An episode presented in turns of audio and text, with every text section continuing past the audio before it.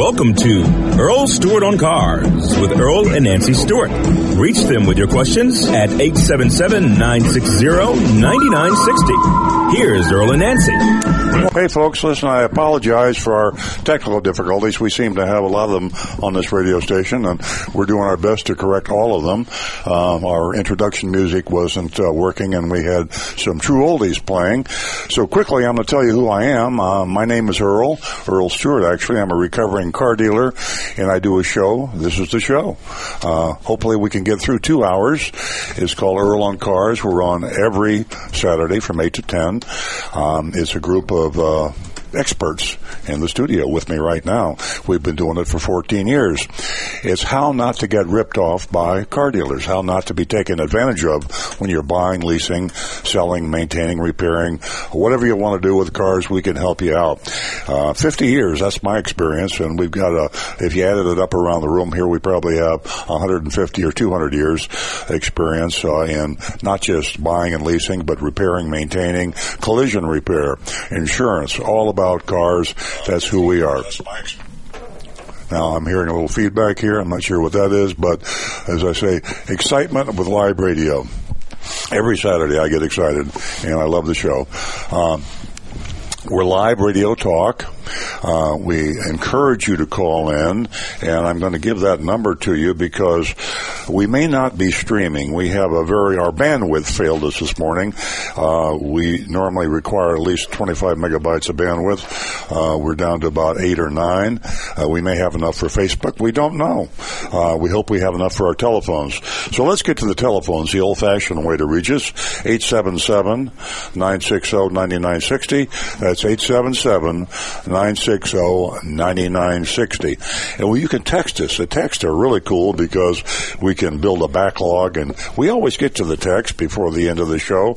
And if you can text us, it's 772, that's the area code, 772 497 6530. That's 772 497 6530. Uh, we really like to hear from you because I have a sinking feeling that we may not be reaching anybody, and there's nothing worse than sitting in a radio studio for two hours talking to yourself. And we'd love to know that there's somebody out there. So 877 960 9960. That's 877 960 9960. And if you got confused or frustrated at the beginning of the show when you didn't hear our intro music, uh, the theme from The Good, Bad, and the Ugly, then uh, we're here. Earl on Cars, Earl Stewart. I got uh, Rick Kearney sitting next to me. He's our technical guy. He's uh, we used to call him a mechanic, then we started calling him a, a technician, and now we call him an auto computer scientist. That's because he got all the answers. That's one of the nicer things I get called. Oh, I do call him some things that you don't you don't want to hear. And right next to Rick is Nancy Stewart. She's my co-host, and uh, Nancy is a strong advocate for the women in the audience, uh, and she uh, t- tell tell the women out there what we'll do for the first two new female callers, Nancy. Ladies, good morning. I feel extremely passionate this morning, and I'm waiting to hear from you. The first two new lady callers are going to win themselves $50. $50, you know you can use that this time of year for the first two new lady callers, 877 960 9960. Now back to the recovering car dealer. Well, we love women, and uh, we love women for a very good reason. You buy half the cars, you have half the problems. Uh, you may even have more than half the problems, but um, hashtag me too. There's an uprising in this country going on, uprising in the world going on about women's rights and about being treated fairly and equally. And trust me, it doesn't happen in car dealerships the way it should, and we'll talk about that. And around the table, we got to go Earl Stewart III, uh, who is my son. Uh, we call him Stu. And Or Stu is a, yeah, or Stewie. Yeah, Stewie is our cyber guy, and because we got to deal with a lot of folks out there that are not just on the radio, we uh, tell them about it, Stu. Well, uh, we are live streaming the video of the show on Facebook. Well, actually, this morning just Facebook, which is fine. Uh, we got a lot of viewers on there, and um, I'm trying to keep connected with everybody on Twitter and Snapchat and Instagram and all the other social media. So, and uh, what a great job you do. oh, yeah, you got to stay connected. Fantastic. It's the 21st century. Uh, we are going to go to uh, Tina, who gives us a call every Saturday. She's an important part of the show. I can't wait to hear what she has to say. Good morning, Tina. Good morning. How are y'all doing this morning? Oh, thank you so much for calling, Tina. I was worried that we were talking to ourselves. This happened once about seven or eight years ago. We spent, we only had a one hour show then. We spent one hour talking to ourselves, wondering why we weren't getting any calls. Found out that uh, there was something broken at the transmitting. And it was the greatest show we ever did. That was the greatest show. and no one heard it. So, Tina, you uh, let us know we have, we're reaching And- the world. And Tina, you ask how we're doing. I'll speak for myself. I feel very plump. You don't look it. I feel Well, plump. I was um, I was just reading an article in Jalopnik. You know, I love Jalopnik. J A L O P N I K. For those of you who are wondering how it's spelled. And it appears now this happens more with specialty vehicles or vehicles that are very high in demand, but it appears that the dealership really might not want to sell to you. Hmm. And the reason why is because they're looking, and I hate using this term, please forgive me for this, but they are looking for an uninformed, uneducated buyer that just wants to whip out the cash and buy the car. Mm-hmm. They don't want to bother with people that say, hey, you know, I want to have an inspection. They'll argue back, well, we do our own 110 point inspection on these vehicles. They want to sell to a buyer that just wants to buy and get out and leave and be left probably with problems with the vehicle that they just purchased. Larry and Linda So lay down. they don't, Yeah. they don't, they don't like, they don't like us educated buyers. They're like, no, we don't want to mess with you. We want somebody who doesn't know anything. You're exactly right, and there's no question about it. And there are car dealerships that thrive on these customers, and it frustrates the good car dealers because I always focus on the negative on this show. It seems like I, I that's because there's more negative. That's because unfortunately most of the car dealers don't treat people the right way. But there are some good dealers out there, and it's so frustrating for the honest, transparent, well-meaning dealers to be competing against uh, other dealers that have no rules. It's like going into the uh, prize fighting ring, uh, boxing somebody that has to obey the rules. MMA. exactly. So, yeah, you're right, uh, Tina. And with, without these, I call them victims, the people that go in and do not care about the rules or don't understand the rules, or they do care, they just don't understand, and they get taken advantage of. It really makes it difficult on the honest dealers. But what's making it worse, what to me is making it worse, is these salesmen are actually telling the customer, no, we don't want to sell you this car. We are looking for a different buyer. And they don't explain to the client why.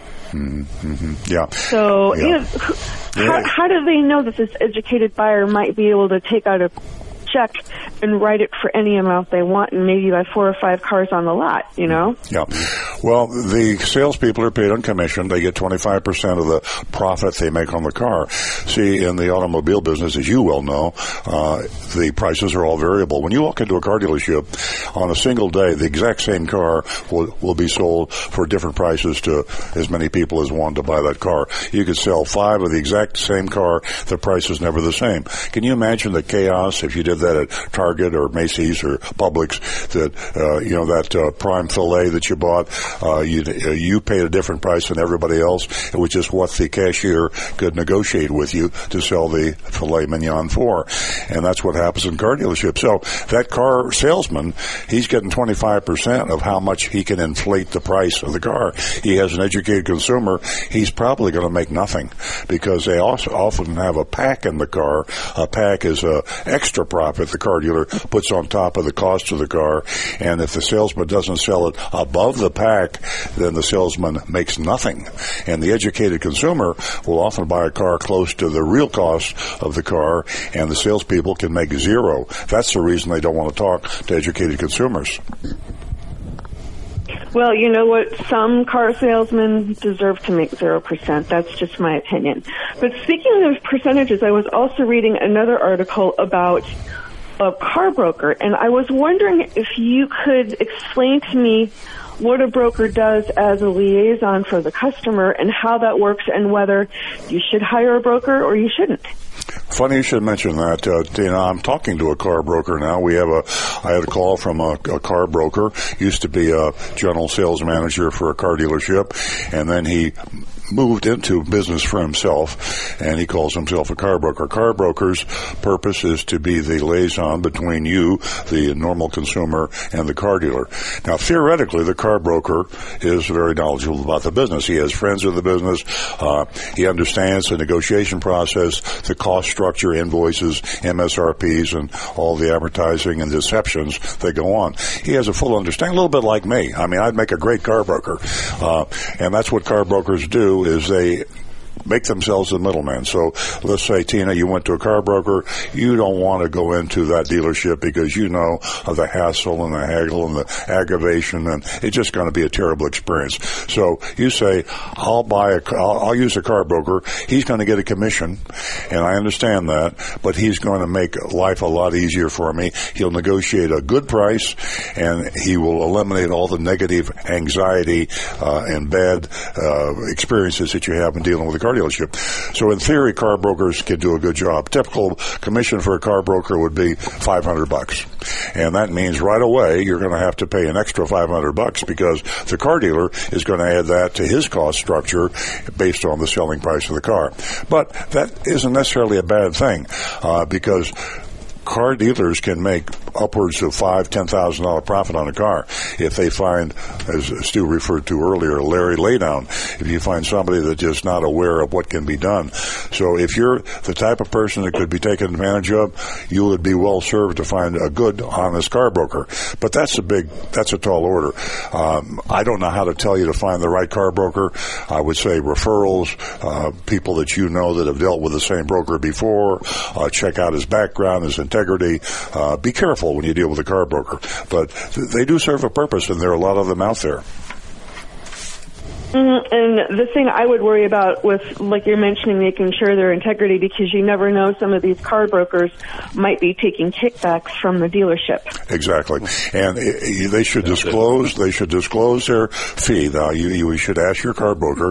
I know you work for a fee, and he'll say, "Well, you don't have to pay the fee. The car dealer pays the fee." Well, you're paying the fee anyway because because the fee is being added to the price of the car. So directly or indirectly, you're paying the fee.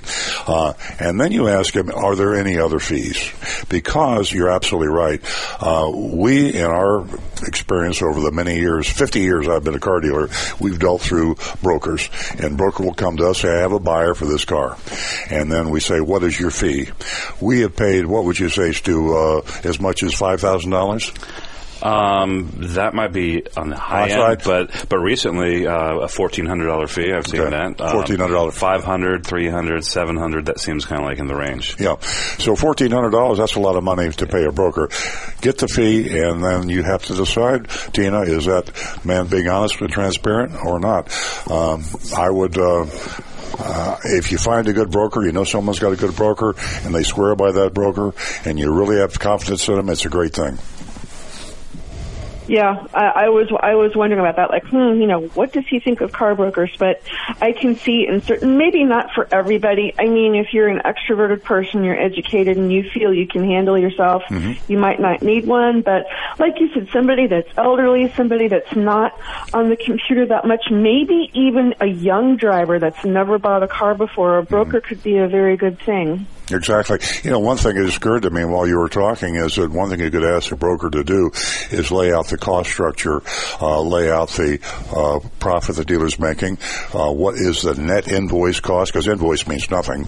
Uh, in our business, uh, I will say to Stu, give me the net, net, net invoice, because car dealers often don't know what their own real cost is. There, and there's a piece of paper called an invoice that the manufacturer sends the car dealer, and they write out a check with the bank that's floor planning the cars, financing the cars, writes out a check for the amount of that uh, in, uh, invoice. But that amount of that invoice is packed with thousands of dollars of kickbacks uh, that you get back from the manufacturer. So when I pay Toyota uh, fifteen thousand dollars for a, a Corolla, uh, Toyota will send me uh, two or three thousand dollars in kickbacks that I put in the bank, and it's profit to me. But I can show a customer my invoice and say, "This is my invoice." Implied cost, it's not the cost at all. Back to the broker, let him break that down for you. Say, what's my net net invoice on the car? What's the dealer making? What's your fee? And what is my price? If he lays all that out and say, by the way, let's get the dealer fees and the dealer install accessories and all that nonsense out on the table too in total transparency. If the broker will agree to do that for you, you're on the road to finding yourself a good broker. Yeah, well, the broker should do that. I mean, a good broker should do that, definitely. Should. Exactly. Because I've heard of brokers just doing the basic legwork. Well, they'll search for the car for you, but then yeah. you're pretty much left on your own to finalize the purchase. They're not there with you every step of the way. Exactly. And I would think that a decent broker would be there for you every step of the way, even when you're signing the paperwork. That way, if something comes up, like a red flag comes up, they can catch it before you make a mistake and sign that piece of paperwork. Well, remember, their allegiance is to the dealer. I mean, uh, they can still be honest and, and be, be honest with you. But remember, they only deal with you once every four years, assuming you use them all the time. You buy a car maybe every four years. He deals with that dealer weekly or daily maybe, and his allegiance is to the dealer. And uh, he'll strike a deal with the dealer. I'm getting 500 bucks for every car, and then he will negotiate a good price, hopefully for you. But if he never sees you again, he has to see that dealer every week. Uh, so that's really the person that uh, he has to be beholden to. Nancy? Uh, Tina, I like yeah. the words that you used decent and should. Even when you're dealing with a broker, a buyer beware. Uh, I'll tell you what, uh, the, the, invoice that you're going to get, share that with someone who has dealt with a broker before because this car business is a tricky business and you can get taken advantage of. Whether you go into the dealership, whether you deal with a broker, it, it's just buyer beware and get that second opinion. Mm-hmm, definitely. Definitely, definitely. Caveat emptor, never go to a car dealership alone. That's for sure. there you and go. And public service announcement before I go because I have to get ready for work. The weather's getting really nice. There's more motorcycles and bikes on the road. Everybody, please use your side view mirrors. Please check your blind spots mm-hmm. and share the road. Great, uh, great. Uh, I used to be a motorcycle rider, and nothing terrified me yeah. like people changing Amen lanes that, in Tina. front of me. So you're right about that. Thanks very much, Tina. Yeah. Appreciate the call. Give us a call again. Thank you. It was a joy it was a joy talking to you. Oh, absolutely. I hope you had a wonderful Thanksgiving. We'll talk to you next week. Yes, it did. Thanks. Give us a call toll free at 877 960 9960 or you can text us at 772 497 6530. Now back to the recovering car dealer. In case you just tuned us in, we had kind of a fragmented introduction because of some technical uh, difficulties. And I, you normally talk about our justification for being on the air for 14 years. Why are we here? What service do we perform? Service we perform is to try to take the fear and the and the. Uh, well, I'm going to hold up for those that can see the streaming. This is my latest blog, which you rather have a colonoscopy or buy a car? And uh, that's not me on the table, although I did have a colonoscopy two weeks ago. And I'm and, having uh, one next week. And there's nothing but, more terrifying. And, yes. to, to, your column, yes. uh, the the guys out at Valencia Point, did they love that or yeah, what? They laughed at that. That fellow was we got a big laugh out of that. But boy, I'll tell you, that's why we're on the air. That's why we're in the air because it's a very unpleasant experience. And then in my introductions, I normally say the Gallup annual poll conducted a poll, Honesty and Ethics in Professions. They've been doing this every year since 1977. They talk about all the professions, honesty and transparency. Nancy's holding up the ranking list. And every year since 1977, 43, 44 years, whatever that is, car dealers are at the bottom. Uh, I think we're next to last in the last completed poll for 2017. And uh, just uh, below us, the only one bo- below us were, I believe, uh, is it congressman or Congressman. Congressman Yep. So there's no there's no one that people are more afraid of and unhappy in dealing with than congressmen, except car dealers, or vice versa. Mm-hmm. Uh, car dealing, uh, buying a car is just an unpleasant experience. So I that's why we're here. That's our justification. Absolutely, and we have our first time lady caller, Sue, uh, from Port Charlotte. Good morning, Sue. Good morning, Nancy and Earl and gang. Um, hey. I have a question. I would like to purchase a newer used car, And I have severe mold allergies, and I've had a lot of difficulty not only with new cars but used cars in Florida in general, and not being able to find one that's mold free. Do you at um, Stewart Toyota do anything to um, check, if you will, cars so that someone like me could purchase again? You know, the, the technology, uh, Sue, actually has advanced. So there's some pretty fancy uh, apparatus that we use. I'm I'm looking at Rick here. Have you been involved in any of the uh, uh, people will come in? There will be mold problems, and mold. Let's face it, South Florida, high humidity, high heat. Mold lives in South Florida. They love moles. Love Yep. South Florida. So uh, when we have a situation with uh, a, a person like yourself, and it is serious because we've had customers that have uh, had to deal with this, we have a very sophisticated. Can you lead Sue through the process? We've actually had service pros come in, the company that does Okay. fire and mold and water cleanup in houses. Right. And we will remove the entire interior from a vehicle, replace any part of the carpet or the padding underneath that might have gotten wet, and then have Service Pro actually use their, I guess they have like an ozone machine that will Yeah. kill all the mold in any of those little nooks and crevices. Because unlike a house with a, a concrete floor that's just flat surface, you know, the inside of a car, once you get the carpet out, there's all kinds of little nooks and crannies everywhere. So, you, and all that has to be cleaned out. And when we've had very good success. Stu, you had a point. Yeah, um, you, normally if you think of mold and contamination like that, you're thinking about a used car. But we've even had problems with new cars, and some of it had to do with the, the way they're shrinking components on uh, new vehicles to to reduce the weight. So we we actually have a Toyota with on certain cars we had um, moisture that would build up in some of the air conditioner components. Yep. And what they did to correct that is they um, they they started oh they aimed it at your feet first, and then they've uh, they've they've fixed the problem since then. But Right. in a brand new car, you would get a mildew smell, and we had a lot of complaints about it, and it went on for about a year or so before Toyota fixed it. Well, they actually had to reprogram the system to where when you park your car, it would automatically open the fresh air vent and then run the fan for just a couple seconds at high speed to help blow the moisture off of that evaporator core and it would leave that fresh air vent open so that fresh air could circulate then and dry those evaporators down. And if you don't have that feature in your car, then you should uh, do it manually. Uh, and I'm c- Yep. coming back to me now. So don't leave your car on the recirculate. Have it bring in the fresh air, Yep. and that will minimize any mold problems. And you, you really only need to do that for like the last 30 seconds of your drive. So it's kind of like, you know, if you're about a half mile from your house, just switch it over to fresh air for that last little bit, just so it can kind of dry it down and get some fresh air circulating and then leave it on fresh air when you park it. That way it can let the air circulate and obviously circulate air circulation is the best thing for mold prevention. And that's a great And- advice for anybody who suffers from mold allergies. is Just do that anyway. Yeah, that's And a- Sue, right uh, you, you know, let me add my two cents. You know, we, uh, and it sounds like you know how detrimental this can be to your health. And once you purchase that car, it's yours. But there's so many different ways that you can detect pets, mold. There's just a long list of people like yourself who have are sensitive to allergies that are uh, c- completely detrimental to your health.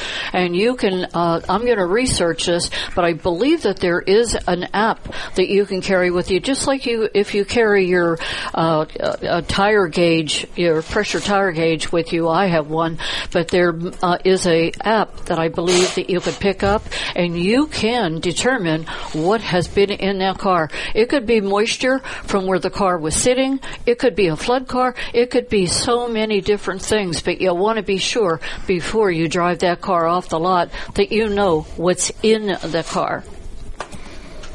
Uh, that's fabulous advice from all of you. I definitely will go see you guys first. and uh, yeah, I've experienced it unfortunately in a Toyota on the, this west coast of Florida, brand new off the lot, and um, they, you know, didn't give me any kind of help with it, and it destroyed my health. Yeah. Absolutely. So um, I'm in a car now that I purchased in Ohio because of that problem, and it's leather interior, and so far so good, you know. But I don't want to have to go to Ohio to purchase a car. No. Well, thanks, Sue. I uh, uh, I empathize totally with you. We've had a number of customers with your problem, and it's no, it's it's not funny. It's not. It's extremely all. serious, and uh, you make that known wherever you buy your car, and make it a condition of the purchase, and put it in writing, and have it initialed by the dealer when you buy whatever you buy. That their understanding is this car will be mold free, because sometimes these things don't pop up for you know maybe a couple of weeks. Make them understand you're real serious about this mold thing, and they'll be real careful to try to pick the right car for you.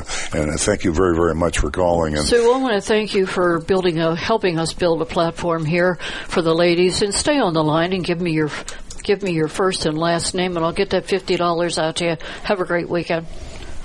We're going to go Thank to you. our next caller, and Ellen is calling from uh, Greensboro, North Carolina, and she too is a first-time caller. Welcome to the show, Ellen. Good morning. Good morning today. How you doing today? We're well, Great. thank you. What can we do for I, you? I wanted to ask you a question. I have a older Dodge Caravan 99 has 200,000 miles on it and it's still running strong knock on wood.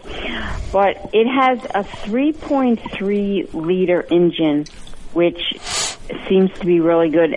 Do you know if they're still making those or does the Toyota vans have something conveyor compatible or Well, is the, you're interested in a, uh, is it a larger engine you're interested in getting, Ellen, or is it uh, just you like the way that engine runs in your 1999?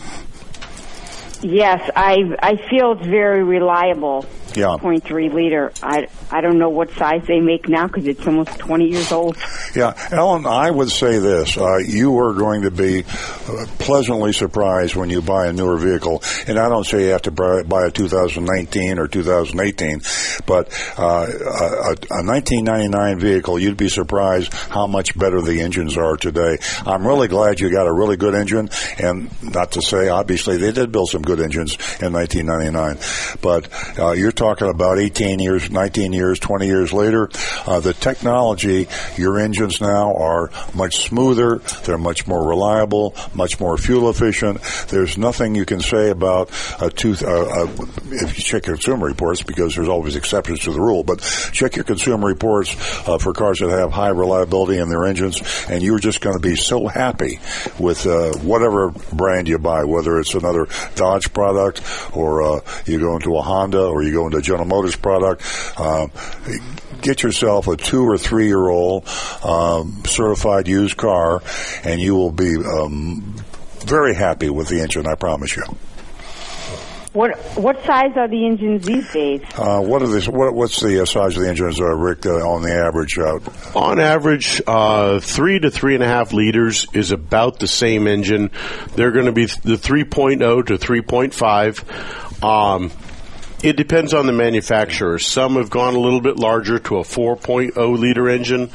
Others have actually gone a little bit smaller. I think they become more efficient. I think that the larger engines uh, yesterday, back in the, you know, if you go back far enough, uh, you're talking about. I, I, I, I don't think in liters. I think in terms of cubic inches. But Mm-hmm. but the the engines arguably were uh, 30 years ago twice as large easy. today. Yeah, that, well, w- w- Oh, I, much, when I started bigger. the business, it took, I mean, right now, a six-cylinder Camry from 1999, uh, we get, you get more horsepower in the 2.5 liter than you did in the, I don't know what it was in 1999, but the two, the four cylinders now are two and a half liters.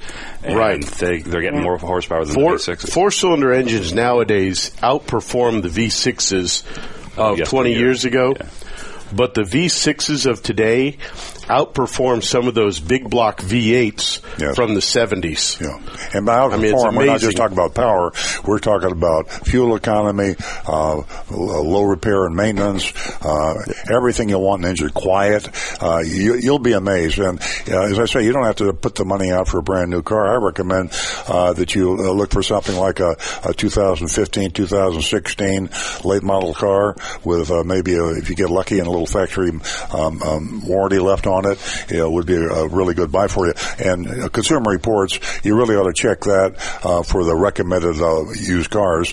You could do that online, or you can buy a copy, uh, or go to the library. Some of the hybrids actually have more power than the standard gas engines. Yeah, yeah, yeah.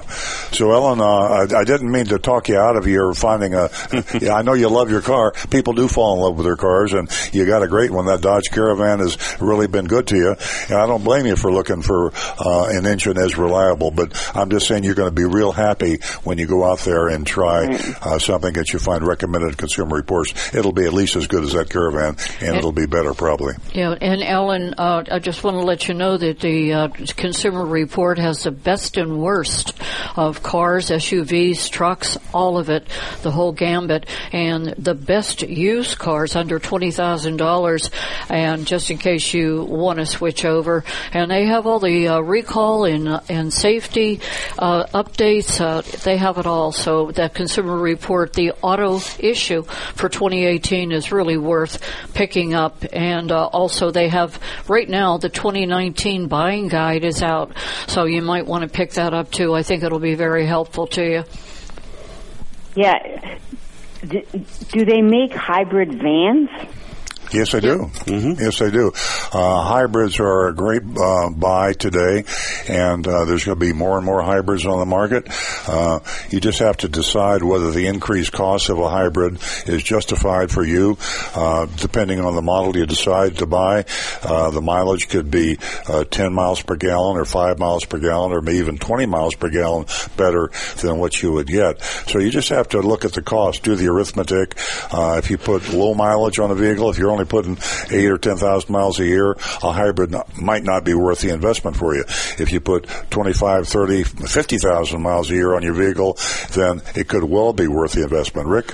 Well, bear in mind too, if most of your driving is in city traffic, that's where a hybrid really shines because they will get phenomenally better fuel economy in the city yes. than they do on the highway. So yeah, check out the price differential yeah, and then a lot uh, of my driving is around the city. I, I only get like 16 miles a gallon now. Mm-hmm. Well, you're gonna you're gonna double that uh, when you find yourself the right vehicle, yep. and I think uh, you'll probably find that you want if you do a lot of city driving. How many miles per year do you put on the car? Probably about fifteen.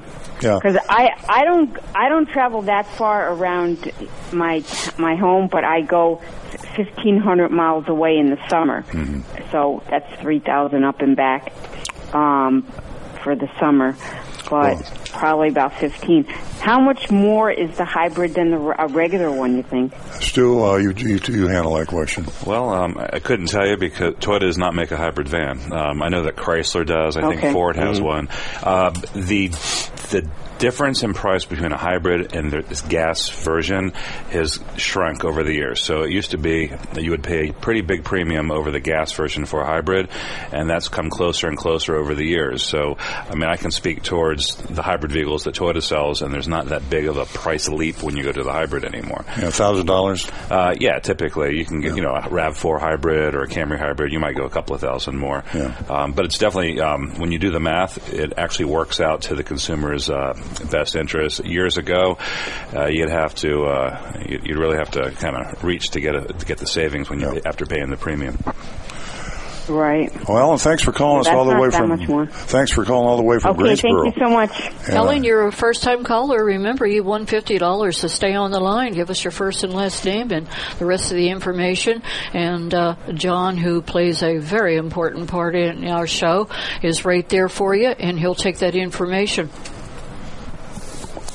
Have okay, a great, thank you. Have a nice day. Thank you. Have Thanks. a great weekend. Alan uh, is calling from West Palm Beach. Good morning, Alan. Welcome to the show. yeah, good morning. I I think I've called a couple of times, but I've been listening each week. And what I can't understand is right on your station, on the oldie station, because I listen to it uh, very often. They had some uh, advertisement. One I remember is Mazda, there may be a BMW.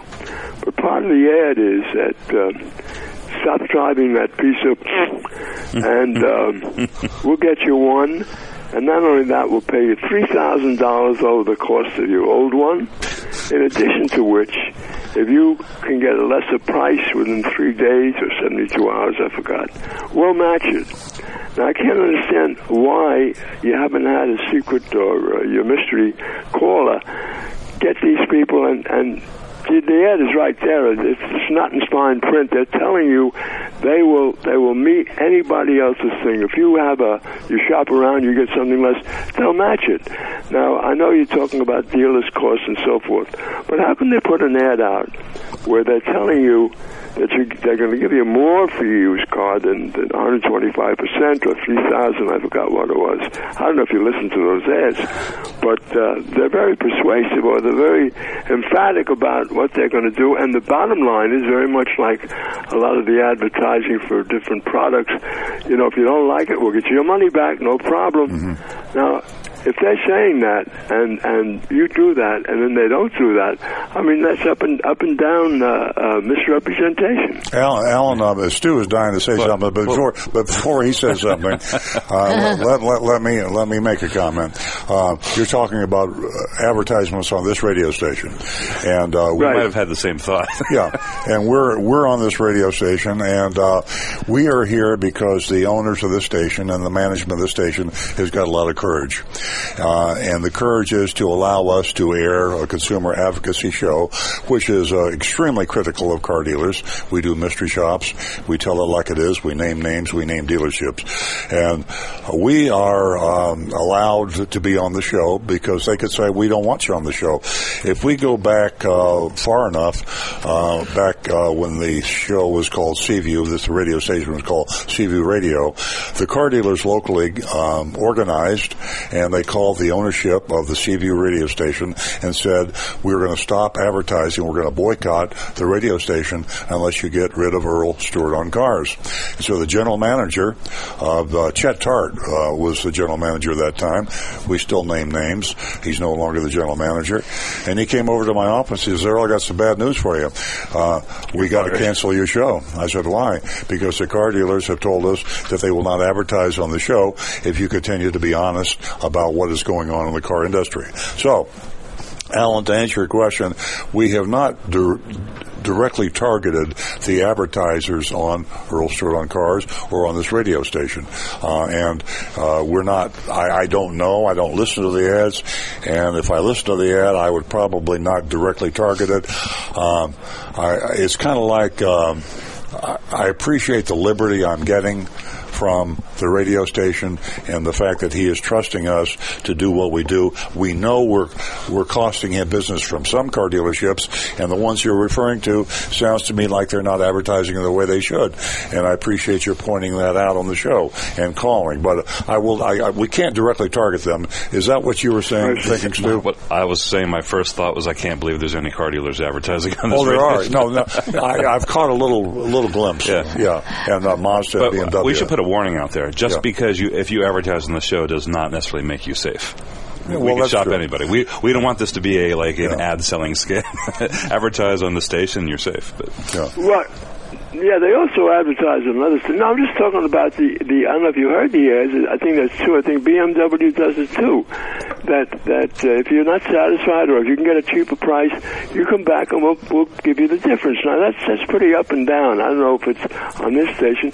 Just to check it out. I mean, I, I can't believe that they do that and, and uh, people, uh, uh, can take advantage of that Alan, that's uh, or not. I mean, Yeah. uh, much you say with dealer fees and all this, they're always ripping people or trying to get more than what they're entitled to. That's an And old- It's, it's people are advertising. That's an old and I think they should be commended for it. They're Yeah. saying, Thank you. if you're not satisfied or if you get a cheaper price, we'll match it. Yeah. You know, uh, uh, so there may be dealers out there that are, you know, uh, uh, I, according to you, they're not honest, but here at least they're claiming claiming Yeah. uh, uh, a very concrete example of how you're not getting ripped off because if you go around and get somebody else and give you a cheaper price, they will match the difference.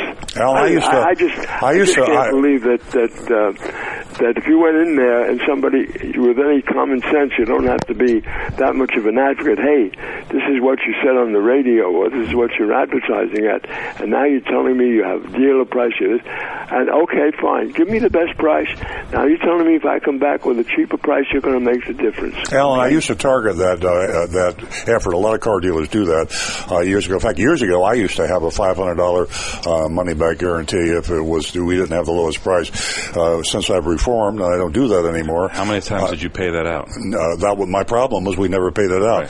The, the the the point is that when the car dealers say they will beat the price or pay you a thousand dollars or they'll match the price or they'll refund the difference, uh, they they will require if you read the fine print and on the radio station you if you can understand the fine print, uh, the fine print says that you have to have a signed contract from the other dealership that beat the price, and you cannot get a signed contract from a dealer on the lowest price they will sell you the car for. They'll tell you the lowest price, but they'll never give it to you in writing. So it's impossible for you to fulfill the conditions of having them beat meet uh, the price that they're advertising. It sounds good, but you if Yeah. you if you have two BMW dealers and you have uh, one that is uh, that you're buying the car from, and you buy the car, you can't go to another dealer and say, "Give me a lower price in writing." They won't do it, and that's the catch. It just never happens. Right. And to sum it up, I think you've said it best before, and Earl said this before.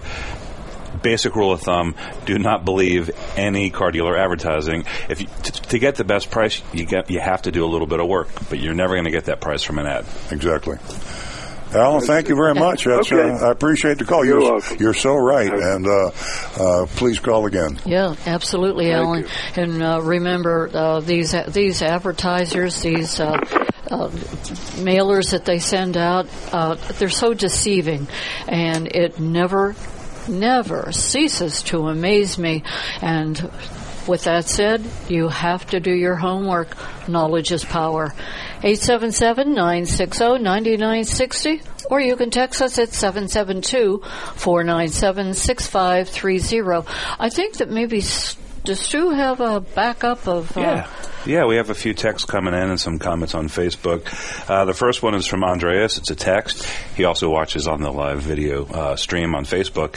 But he uh, he says auto sales mailers are a nuisance. To your point, Nancy. Uh, what about expired warranty coverage or extended coverage offers?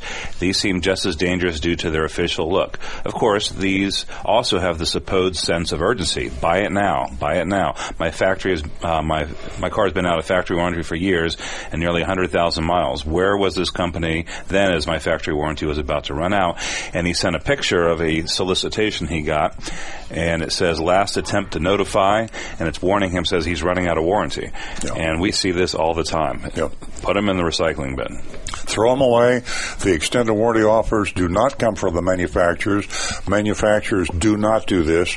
The uh, the, people out there that are taking advantage of you, they try to impersonate uh, manufacturers and even official uh, dealership mailers and things like that. Uh, if you see anything offering you an extended warranty in the mail, throw it in the trash can. If you want to buy an extended warranty, then you need to seek them out and find an honest one. But ignore the direct mail. Yeah, and uh, I, I have to give a little attention to John from Palm City. Uh, he keeps me in mailers, and one is more deceiving than the other. Buyer beware, please. Uh, these uh, these the, these mailers are unbelievable. I mean, they will just make you stand back on your heels, and it's all about getting the consumer into that dealership. And when you get in that dealership, you lose most of us lose complete control. Give us a call, 877-960-9960, or you can text us at 772-497-6530. And I know that Stu has more Texas for us. we do. I believe. Yes, we do. Yes, we do. Okay. Uh, Frank sends us. This is interesting. We don't talk about this enough on the show. Um, he sent a picture, and I'll show it on the Facebook feed of an ad for an RV, and he wanted to point out the discount that they're promising. I'll show. I'll show Earl. You guys first. $105,000 off of MSRP. Whoa. And he says, well, please note in the fine print the, uh, the MSRP, and it is MSRP is two hundred and fifty-eight thousand dollars. Uh huh. Interesting. I, I Yeah. told you we needed a Winnebago. Yeah. Okay, we're done with hey, the show. that's a we're great leaving. deal. Don't take the bait, Nancy. it's an ad. Don't believe We're it. leaving. Yeah, we don't talk about RVs very much, and we don't talk about motorcycles.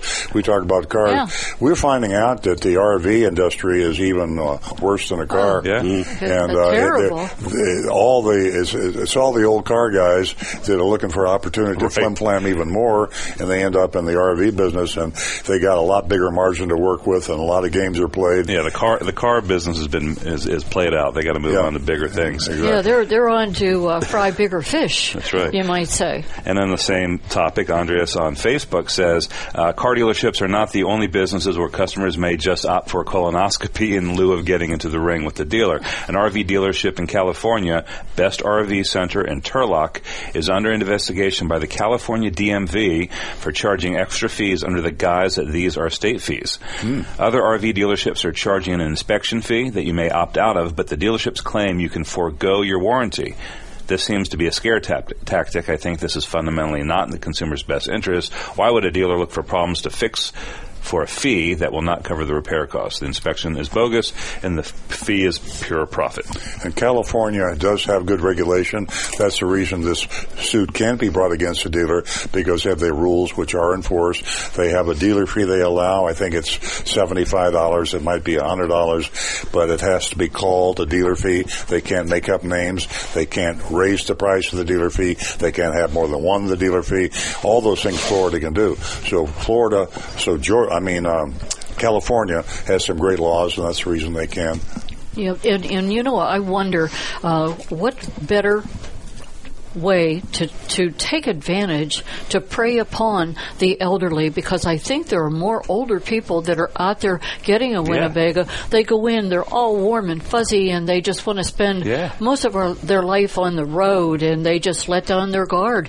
So buyer beware. There's a good way that many ways that you can get taken advantage of. So do your homework, and uh, believe me, two heads are better than one.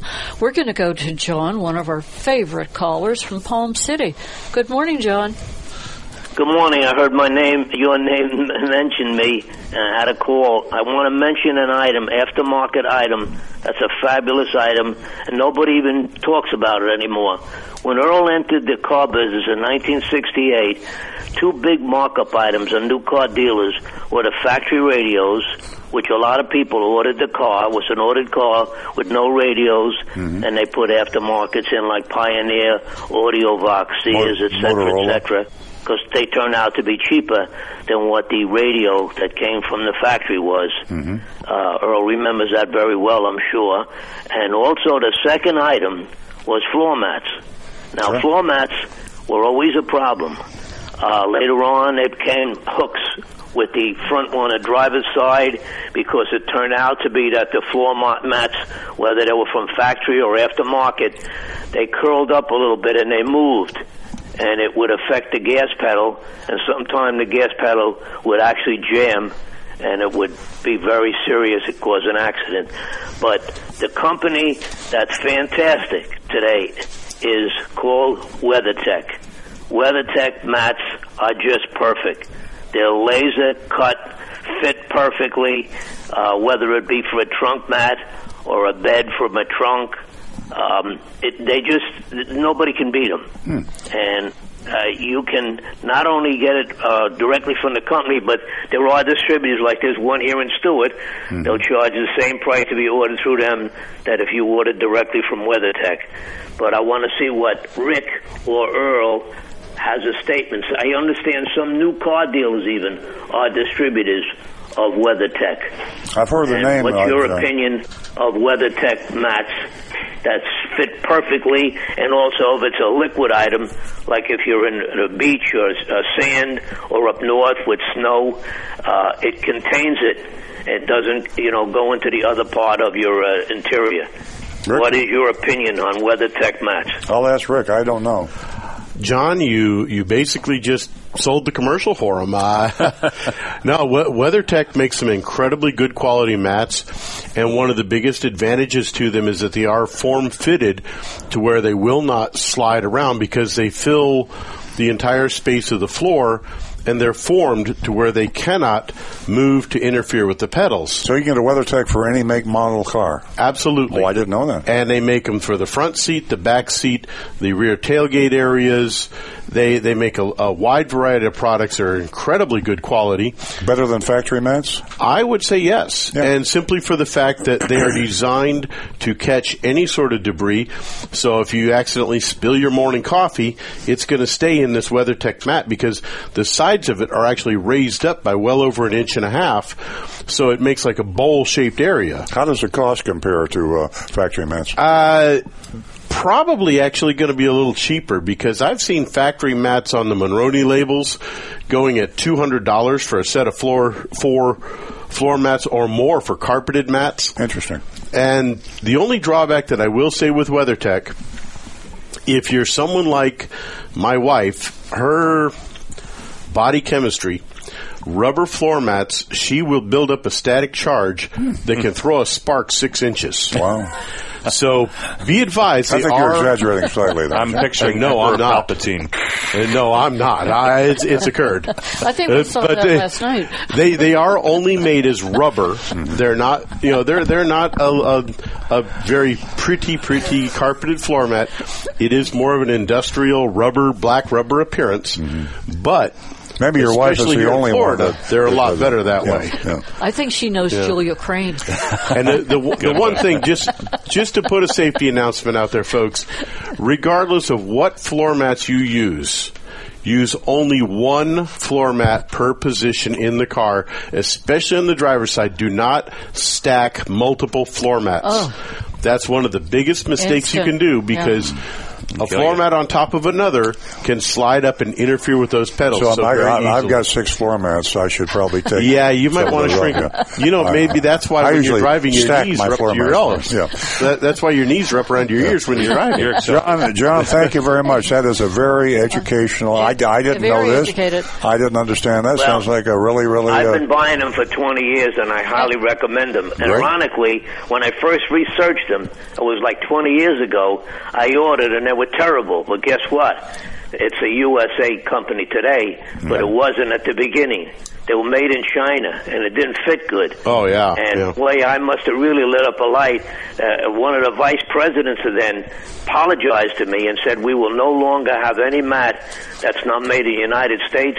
And they had me send them back the mats because they wanted to see. You know, I told them how bad fit it was. Mm-hmm. I think it was in a Toyota then, and they sent me a check actually Wow. and an apology. And then never again was it any other country made. But United States. John, I got to ask you this question: Do you own stock in the. I think WeatherTech? it's very reliable I'm buy some. on what they did at the beginning.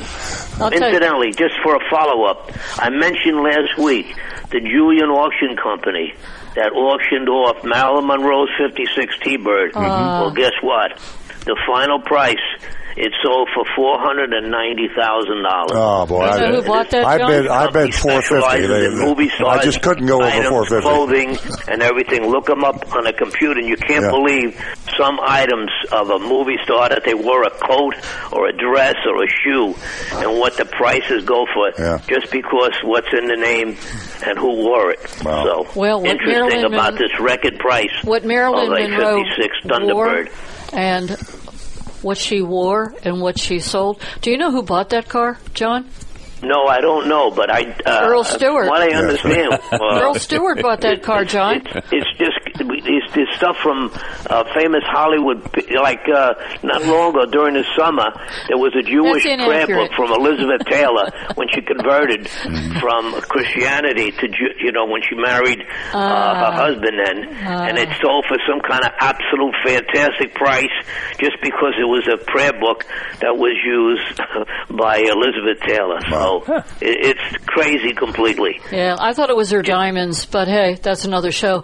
Hey, John, uh, Yeah. those WeatherTech that you talk about, uh, did you know that yesterday, Black Friday, you could get those WeatherTech floor mats, mud flaps, seats, Butt covers rest, at a discount. Yes. Well, Uh-huh. You know- they're into you know other who things was now, them? Including Earl would see that, uh, especially dogs. For dogs, the bowl for their food, it's made of a special material and has a drip spot on it. And they're just in other things. If you're in one of the big cities, they have bumper stops. Uh, an accessory that you put on your car. They're going into many, many other items. Yeah. So it's an interesting company. Thank you, John. Appreciate so. it. Great call as always. Very much so. I think we bought some Thank soup you. bowls with those WeatherTechs John. uh, rate uh, at the bottom of the bowl. Remember, we can't move them around the the uh, granite counter. Eh, these guys aren't listening to me. I'm No. listening. Hey, Nobody's listening. Come on. I'm listening, Come on, Nancy. Lee. Yeah. Uh, thank you. So, hey, hey, eight seven seven Wait, put the camera back on Nancy and then do that again. 877-960-9960. And our text number is 772-497-6530. Ladies and gentlemen, where would the world be without laughter? You gotta laugh today, huh? You gotta laugh. Okay, Mr. Car Dealer, you're up. Well, we got another text. We got this is one of the best texts we ever got. I've never heard of a situation like this before. This is from Oh. Anne Marie, and uh, it's pretty long, so I'm going to summarize it. So she read about this on Jalopnik, which uh, um, Tina tells us about. Um, a guy took his Audi in for some work at a dealership called Titan Motorsports in Orlando. And he authorized the repair work. And while the they when they had possession of it, the technician took it for a test drive, made an illegal U-turn, and hit another car. And the tech was was faulted. When they brought it, they told the customer about it. They said he needed to file the insurance claim um, for the damage. And he refused, and then he took it up, and it turned into a big brouhaha. And he involved a local TV station, and they were. He was told that when he signed to authorize the work, he relieved them of responsibility from any accident that happened to the vehicle in their possession. So Anne Marie wants to know whenever you drop a car for maintenance or body work and the customer signs a form authorizing the work to be done, does that form really release the company from the responsibility if the staff has an accident? And where could they sneak in the language releasing the company from responsibility? Wow. Well, it, I, I don't know that it's in there, but I think it probably is. Uh, the fine print conceals anything that the business and car dealerships in this case want to uh, protect themselves against. And there's something that is almost uh, universal with car dealers is they ask you when you sign a repair order, having your car serviced or repaired, and when you sign a buyer's or leasing contract, you have uh, you have waived your right to a day in court. You uh, you can't hire a lawyer and sue the dealership. You have to go through arbitration. You you you've agreed when you purchase anything in a car dealership to uh, to agree to arbitration. Now arbitration is done by uh, the biggest arbitration companies, the American Arbitration Association, and they deal exclusively with businesses. Uh, they they are a panel of three to five. They can be ex judges, they can be ex attorneys, they can be ex car salesmen. As far as I know, I mean they're just a group of people that say I'm an arbitrator, and you you can't hire a lawyer, you can't sue a car dealership. You have to go through the arbitration process. Now it's been proven statistically that arbitrators lean toward businesses and away from the consumer. Why? Because the businesses give them a lot of business. If you're an arbitration company and you deal with businesses, they come back to you over and over again. If a consumer talks to an arbitrator one time, so where's your allegiance? Your allegiance is with the business. Uh, you waive your right uh, when you buy a car, lease a car, repair or maintain your car. And again, in the fine print is anything that wants to be there. So, uh, if you really want to be a tough negotiator, and when you're buying or, or maintaining a car, uh, you can walk in there and say, "Listen, I want you to strike out the arbitration clause. When I go anywhere else to buy something, they don't make me arbitrate." Chances are the guy you're talking to isn't going to know what you're talking about, and you're going to have to show it to him. And uh, you might have to go up the ladder to the general manager and say, "I'll buy a car from you today, but I do not want to waive my right to a to a day in court. My I, that's a constitutional right. Is I should be able to go to court if I feel like I have to. That's an American constitutional right. You've asked me to waive that with arbitration agreements. Just say I won't do it. And if you don't waive that, if you don't restore my right to a day in court, I won't buy a vehicle from you." That's probably too long an answer, but That's a great answer. Hmm. okay. We have any other text, or we? Uh, one just popped in. It's just a follow up to the um, extended warranty solicitations, um, and this is uh, from Frank, and he says the uh, interesting note: the vehicle uh, when he got the, the letter saying the warranty was out, he had just purchased the vehicle um, eight days before the mail arrived. so in eight days, his warranty has expired, and that's how you. That's that's that's the clue. That's that what clues you in that it's uh, it's, Yeah. it's it's fraudulent. Yeah, these uh, you, you, uh, Nevada is a big state for this. If you count, I, I get a lot of them. I uh, um, I have uh, most car dealers don't buy their cars. I happen to bu- buy my cars. Uh, it's a long story. I was an Uber driver and I had to get insurance. I don't want to digress too much, but because the car's in my name and not the dealership name, I get all this mail, and uh, and and I get all this nonsense. I cannot believe it. It even makes some of the envelopes are so clever. I open them. Yeah. Usually I just toss them, but they look. Oh, this is official. I, I'm afraid to throw this away. They're so Hey, personalized. w- hey, by the way, I'm, I'm going to digress. Is it okay if I digress? Digress all you want. Uh, there are there, there's a two-way street on official envelopes. People that are sending you checks will make an envelope that looks not as official as it should. I have I have thrown away checks. I mean, when I get a refund check, people who wants to send you a refund, right? I'll get a refund check, and it will come from just a schlocky looking uh, mailer that it looks like it's uh, second class or third class mail, and I say this is junk, and I've actually tossed checks away. Yeah, and that's So- why you'll find me in the dumpster any given day. Yeah, yeah, exactly. well, the good news, the check's only for five dollars and sixty four cents. Exactly.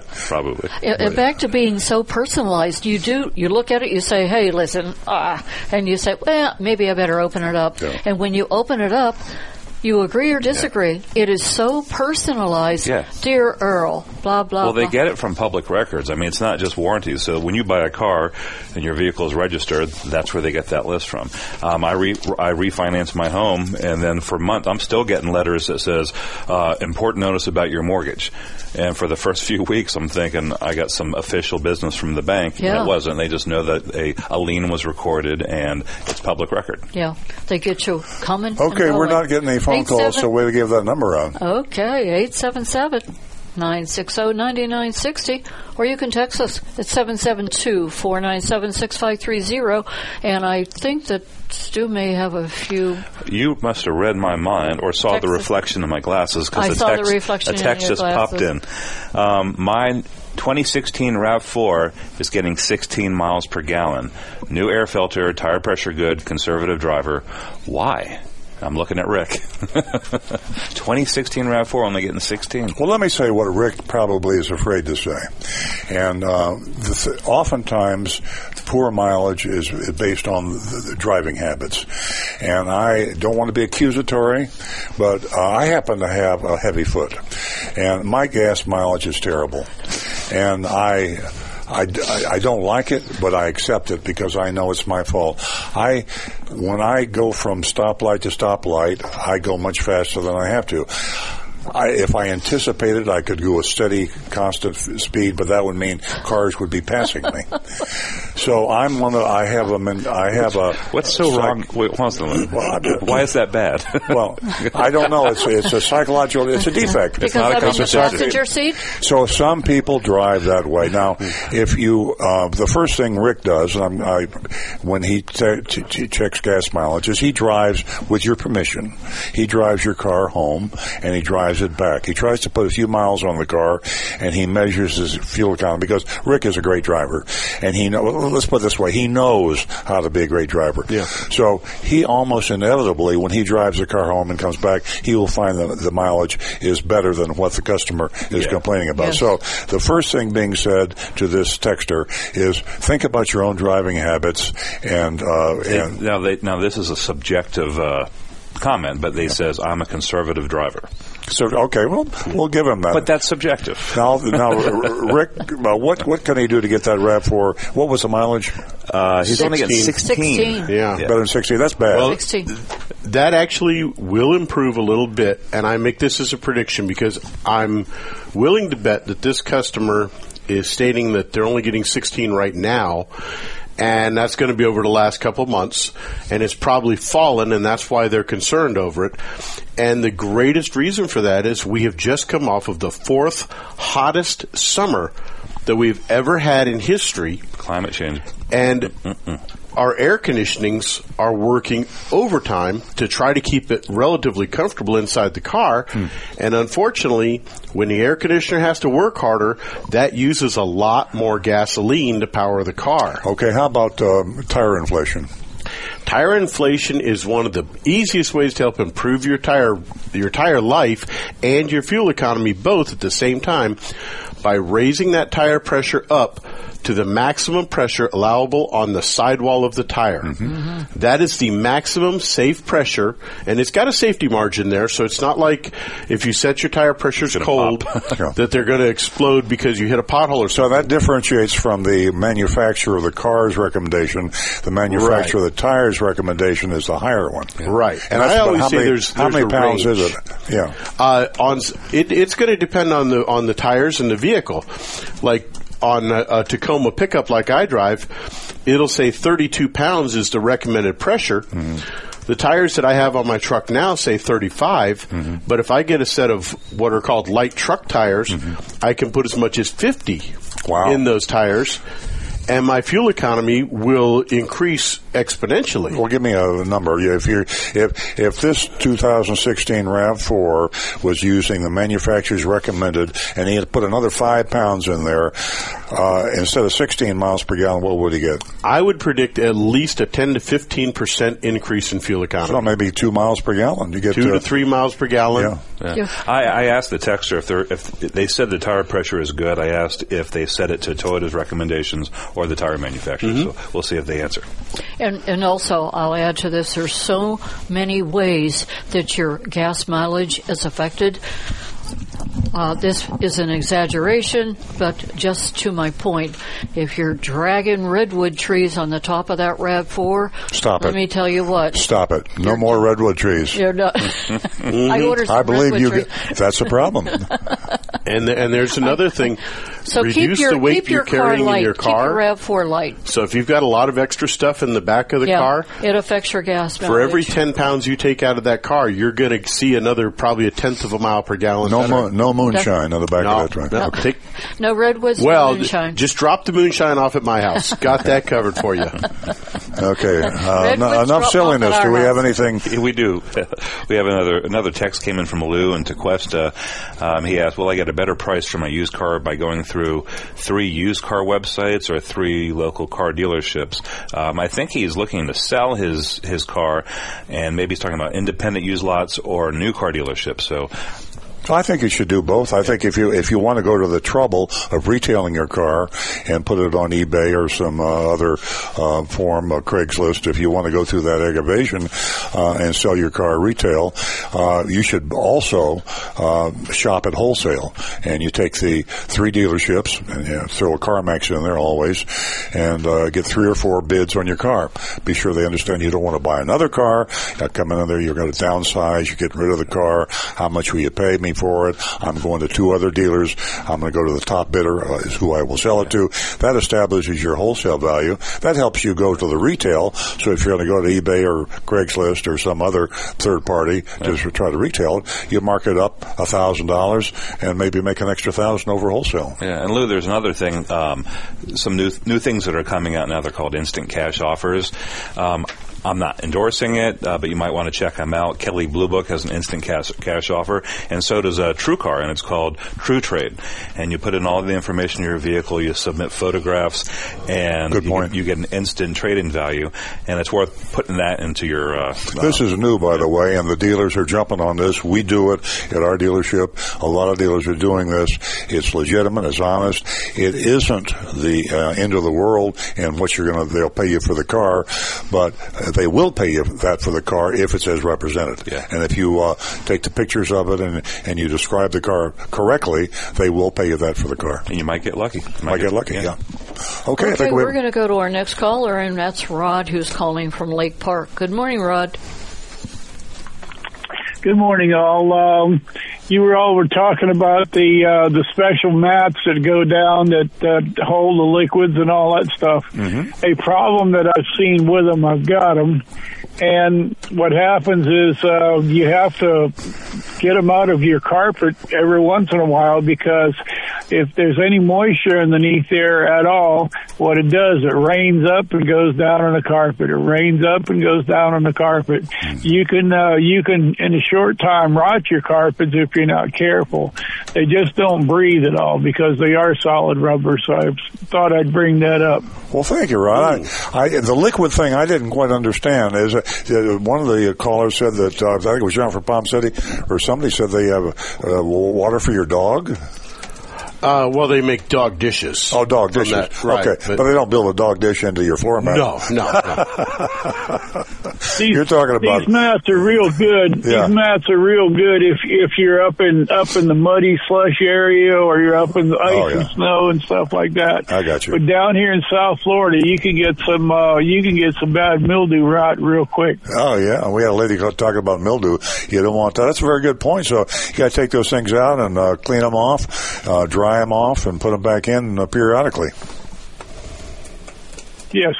Right. Thank you very much for that uh, heads up on the, Yeah, uh, thanks the floor tip. mats that we got into with John from Palm City. And uh, please call again. Thank All you. right. Have a good day. Same Thank to you, Rod. Rod. Have a great weekend. Stay in touch. Um, 877-960-9960 or you can text us at 772-497-6530. I want to take a moment and give a shout out to the Valencia Points Valencia Points Men's Club. Uh, what a delightful crowd.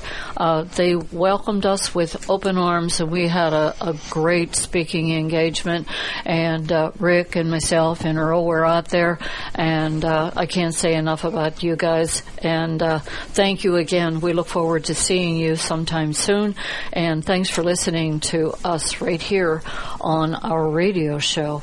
Again, 877-960-9960 and you can text us at 772-497-6530. I think that uh, Stu might have. Uh, You can a see my you can see my notebook from there. Uh, how do you know when I get texts? That's what I want to know. It's mental to li- Johnny Carson. Your mind melding. Yes, John- exactly. Johnny the great Car- Carnac. There you go. okay, so, so the one came in. It's a it's a follow up on the guy with the RAV4 with the with the poor fuel economy. He says he did have the tire pressure set to Toyota's recommendations, mm-hmm. so he's going to up it up, up it to the manufac- tire manufacturers and see if it works. And so if it doesn't work, you might want to bring it by a dealership or a mechanic just to see if there's a something more serious. And then we have one. It says, "Good morning. Uh, what do you know about Zactec paint protection?"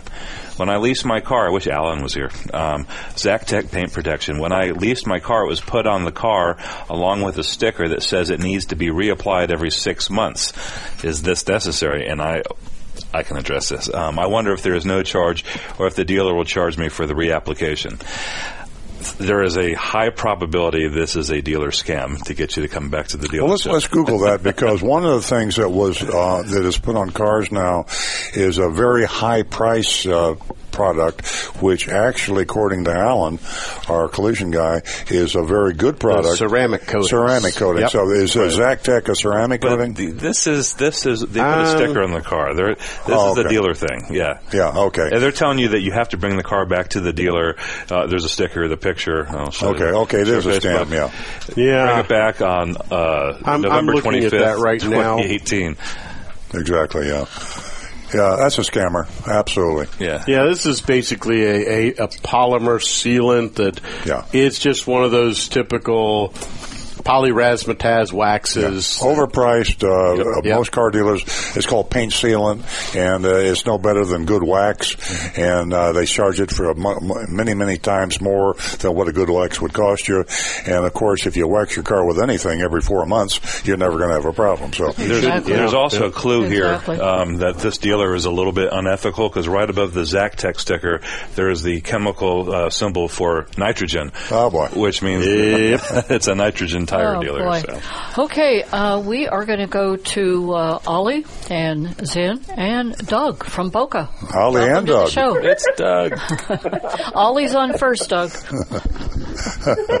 Meow. hey. I You was liked gonna- that, didn't you? That, I was just going to say that sunset today was on Oh, my sunrise. goodness. Yeah, was incredible. Magnificent. Yeah, it was an amazing sunrise. For the for our listeners that don't understand what Doug is talking about or I'm talking about, uh, we have a sunrise club that we do every morning, and uh, we've got uh, hundreds, or even thousands sometimes of uh, viewers, and we uh, we do a live Facebook video of the sunrise every morning.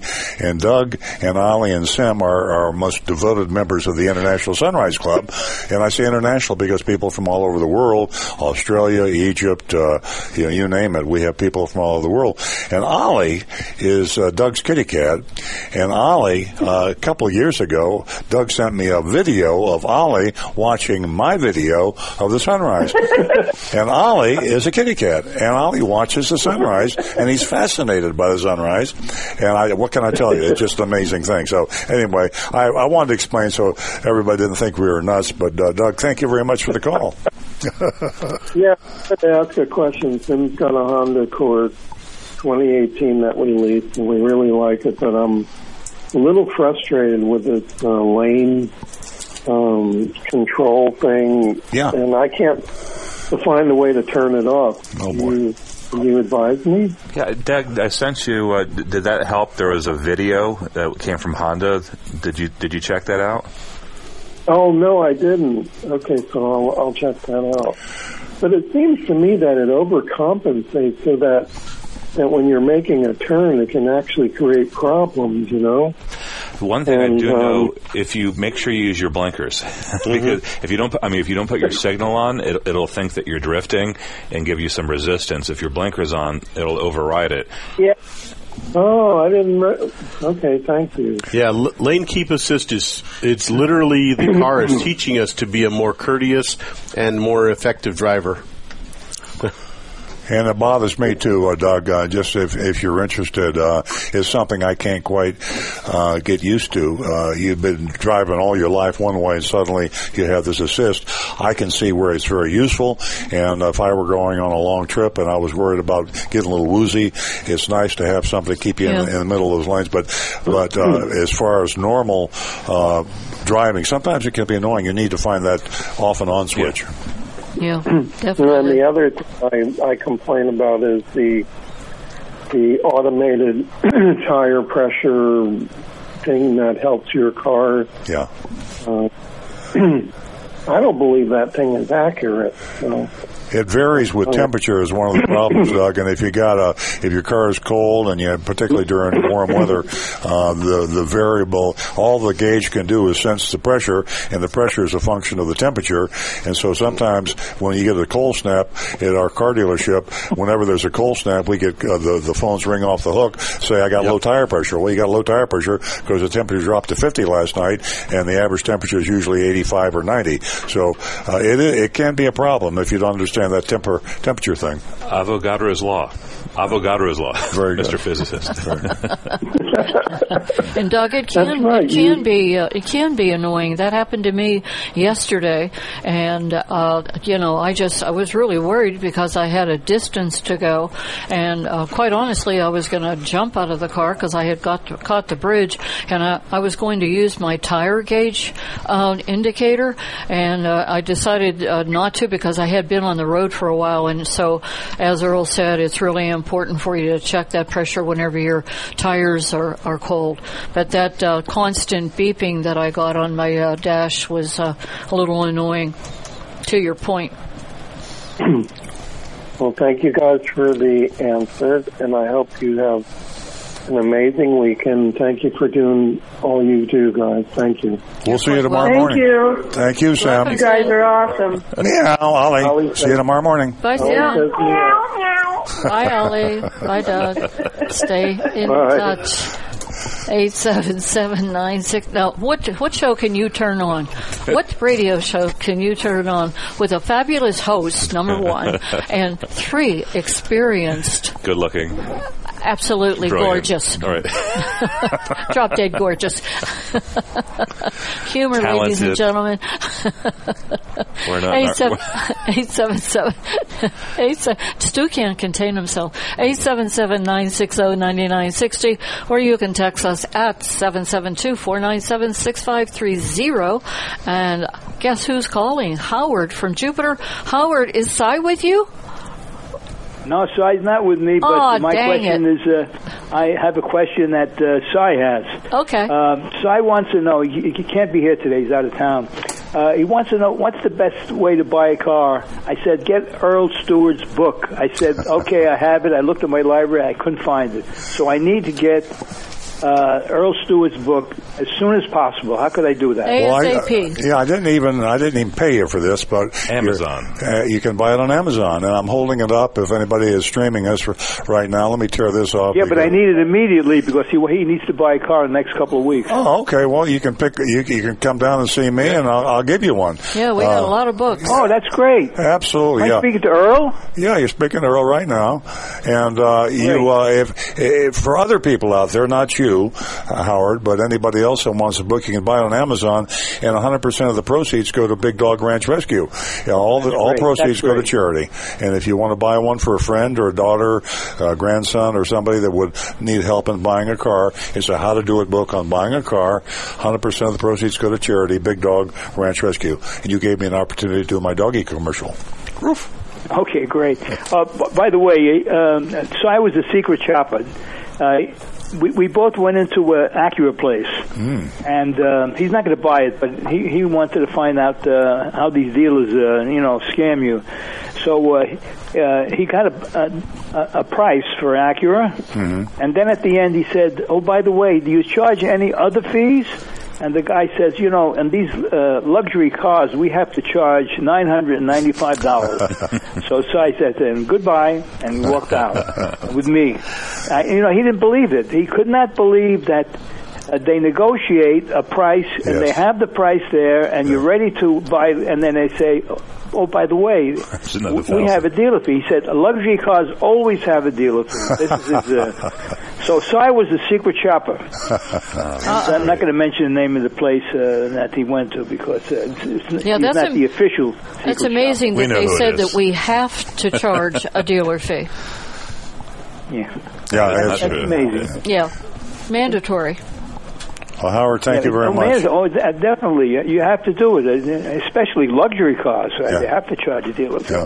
So that's a little uh, knowledge I wanted to impart upon you guys. I'm going to say goodbye because I have an appointment with uh, Best Buy, and uh, I'll be talking to you next week. All right, thanks a lot, Thanks, Howard. Howard. Appreciate the call. Thanks uh, to you Thank and you. Cy for being part of the show.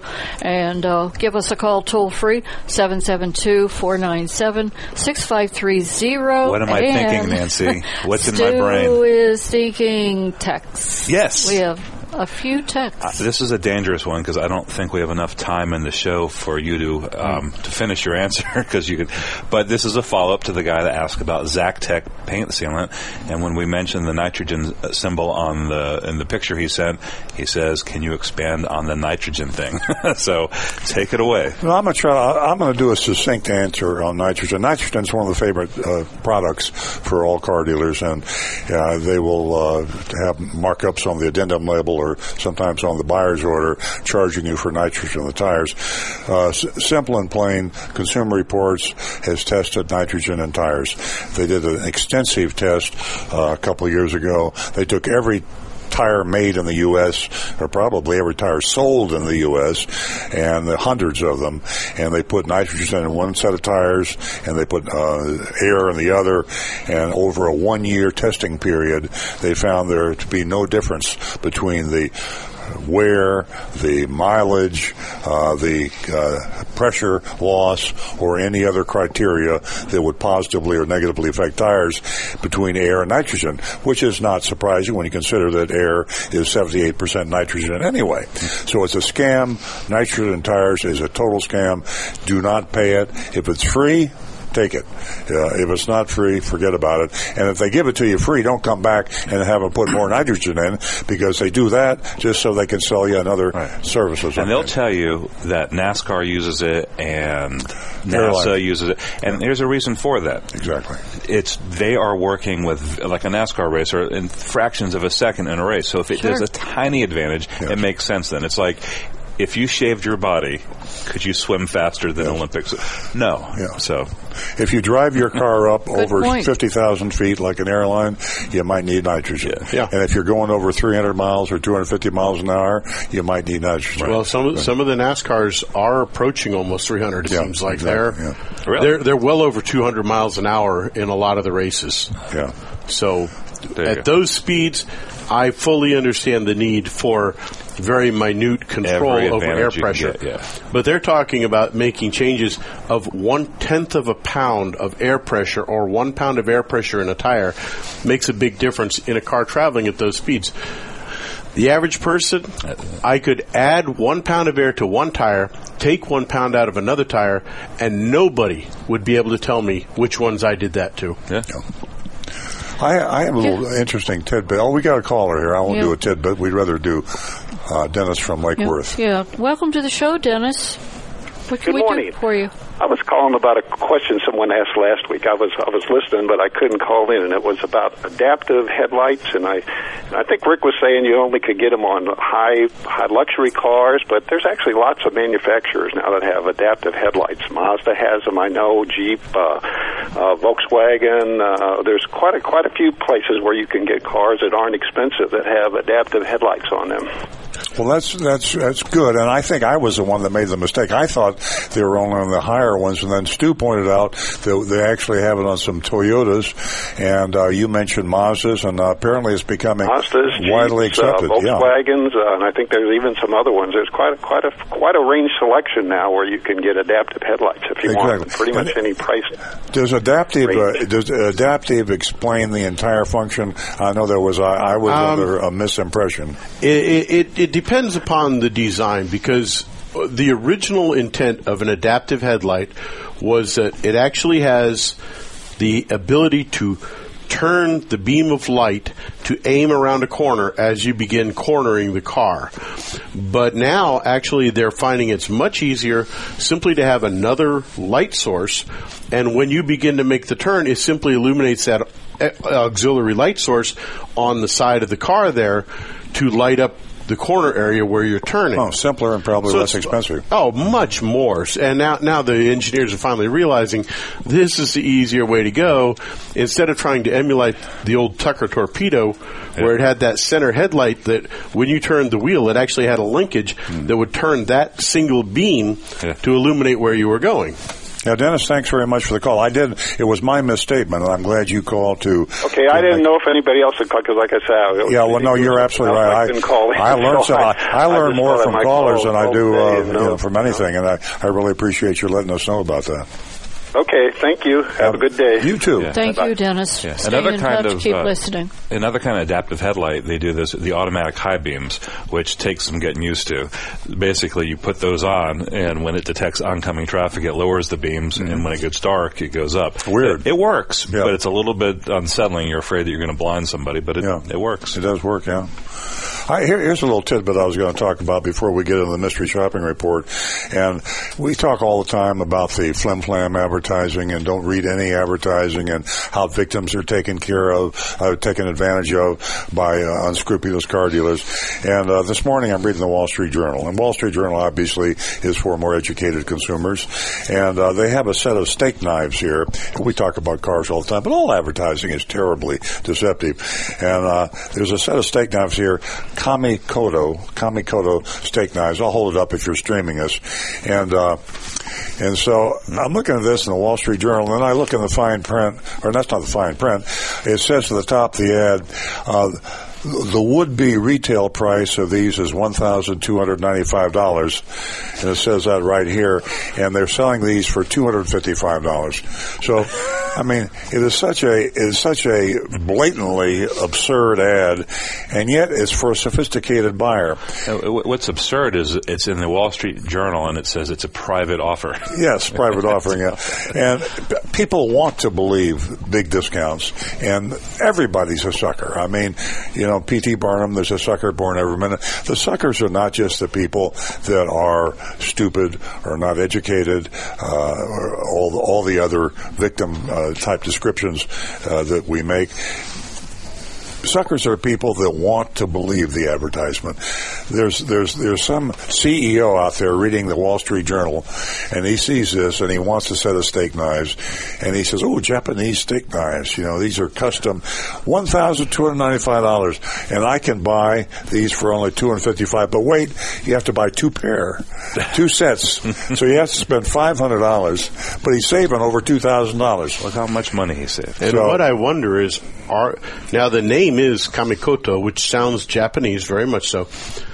But do they actually certify that yes, those were made in Japan and in in a high quality situation, or are they simply imported over from China and now they're just selling them It under says- the Kamikoto says, name? it- you know, it says here it's limited as a Japanese company headquartered in Tokyo, Japan.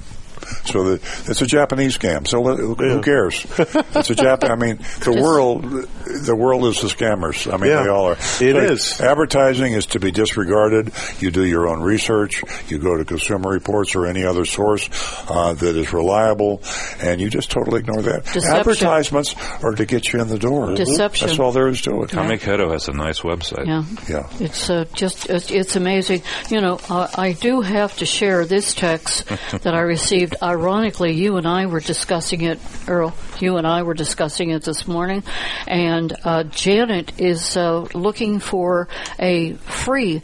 Uh, report on the vehicle that she wants to purchase, uh, and first thing comes to mind is Carfax.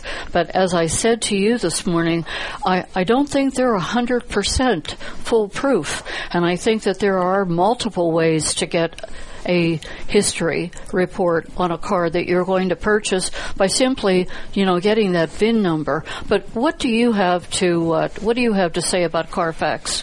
I think Carfax is is pretty reliable. It's not 100% reliable. You have AutoCheck, you have Carfax, and you could you should be able to go to any car dealer that you're interested in buying a car from, and they should give you a free report. Um, I would call or go online. Sometimes they post their uh, reports online. Uh, car dealers have to pay for Carfax and AutoCheck, but they should pass along free to the consumer. You can buy the Carfax directly without even having to call the dealer.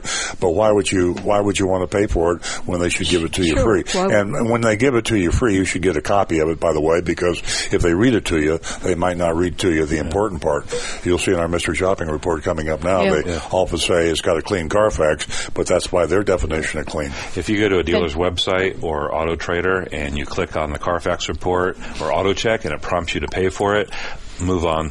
Yeah. The dealer is trying to hide something. Yeah, go, go to the next uh, website. But that uh, VIN number or vehicle identification number is real important. You get that off that car, and you can get uh, your report on that particular vehicle that you want to purchase. Okay, let's move along into the mystery shopping report. And our shop report was of a luxury car dealer. We were told that we weren't hitting enough luxury car dealers, so we've hit uh, two or three in the past uh, uh, few weeks. Uh, Mercedes Benz of Fort Pierce, uh, Coggin dealership. Now, I believe that the Coggin dealerships are owned by Sonic. Uh, maybe you can Google that. Sonic is a publicly held company, one of the smaller publicly held companies, but Penske and AutoNation are publicly held companies. And I mention that because publicly held companies are held to a higher accountability than privately held companies. And I think it would be interesting to find out if, in fact, Coggin, uh, Mercedes in Fort Pierce is a, is a publicly held company. And ladies and gentlemen, let me remind you that we would really love for you to vote on our mystery shopping report. It's a it's a real big help to us that we all join together as a team if we want to make a difference. Thank you. 772-497-6530. Okay, here's a report. This morning, uh, if you ventured into Publix, Winn-Dixie, or Whole Foods and tried to buy some romaine lettuce, Oh, you'd be out of luck. Why? It's all over the uh, media. 32 people in 11 states were recently, recently sickened after eating romaine lettuce that was contaminated with E. coli bacteria. The Centers for D- Disease Control quickly issued a nationwide alert warning the entire country against consuming romaine and recommending people check their refrigerators and throw out any romaine they might have. Now, you're wondering, is this a mystery shopping report? I'm getting to my point here. Bear with us. Bear with us. Grocers were advised to remove romaine from their shelves, and they heeded the request immediately. Retailers from small produce stands to major supermarket chains all threw out tons upon tons for the potentially contaminated lettuce. Restaurants stopped serving Caesar salads and veggie wraps. Supply lines were halted. Trucks carrying romaine across the country returned to produce distributors and dumped the tainted greens. This was a nationwide mobilization that took place over just a few days. A public health threat was identified and federal agencies leapt into action. The business community responded and worked with regulators to thwart the danger to American consumers, doing so despite the massive financial losses suffered from throwing out thousands of tons of fresh produce. The great romaine recall of 2018 was impressive. Now, I, I want to give credit to my son Stu who wrote that. I mean, uh, it really had. I got my my eyes were moist. I got I got It- emotional. It was. It was. It was a great piece of literature. Yeah, now, creative writing. I continue. Could you imagine? Now, this is the serious part because it's really not funny. Could you imagine the benefit to public safety if the Takata airbag crisis was given the same treatment? Can you picture the CDC and the Department of Transportation putting out a statement urging consumers to park their vehicles and ordering dealers to immediately clear their lots of these rolling death traps. Now, interestingly enough, perhaps because we're the same flesh and blood, I thought the same thing that Stu did when when he saw this romaine lettuce thing. I'm I'm sitting there, Nancy and I are in the living room, and we're watching You're like, television. lettuce. And, I'm- and they're and the media is hysterical about lettuce. Now, I'm not trying to minimize this, of course. Obviously, E. coli bacteria is serious stuff, but I'm telling you that the hysteria about this scaring people and the total. Um, uh, let me read this. Uh, I'll just read it the way Stu wrote it. I don't want to minimize the serious health risks that come from consuming produce tainted with E. Coli. You can really get sick from this stuff, but we're talking about nausea, vomiting, diarrhea, not severe bodily trauma, disfigurement, and likely death. I, I know you can die, you can die. I mean, elderly people can die from um, from this sort of thing too, but what all this comes down to is a lack of will. If our federal and state governments had the will to eliminate this clear and present danger to American public safety, they would find a way, just like they did with romaine lettuce. And there's even more to it than that. The media will attack a target that can't fight back, It can't hurt the media. Uh, legislators are very brave when it comes to something like E. coli or or or uh, sex offenders or uh, no-brainer problems that we have. But when you have powerful enemies like the automobile Mhm. manufacturers, the car dealers, the lobbyists that they spend billions of dollars getting legislators elected and, and regulators appointed and elected. Uh, this is where it takes courage and will. And our government doesn't have the courage and will, and that's the bottom line. This week we found a 2007 Honda Accord with not one but two def- defective Takata airbags at Mercedes-Benz at Fort Pierce this whole Takata thing uh, has been going on for two and a half years, and we've been we've been doing this on this radio show for two and a half years, and uh, that's the reason that we're frustrated a little bit. If you if you detect that. Uh, Mercedes-Benz of Fort Pierce is owned by Coggin, which I believe is uh, publicly held by Sonic. Uh, um, I'm not sure of that. We're going to try to verify that. I couldn't find it. Couldn't find it. Maybe I'm wrong. Um, I know the Coggin group. I know uh, Luther Coggin and George Coggin. I knew that go way back uh, many years ago, and uh, the Coggins uh, uh, gathered up a whole group of dealerships, and they were sold to somebody. I thought it was Sonic. Uh, we shopped only one Coggin dealership over the years, Coggin Honda of Fort Pierce back in 2016. The Honda Accord had extremely low mileage, just 72,000 miles is very low.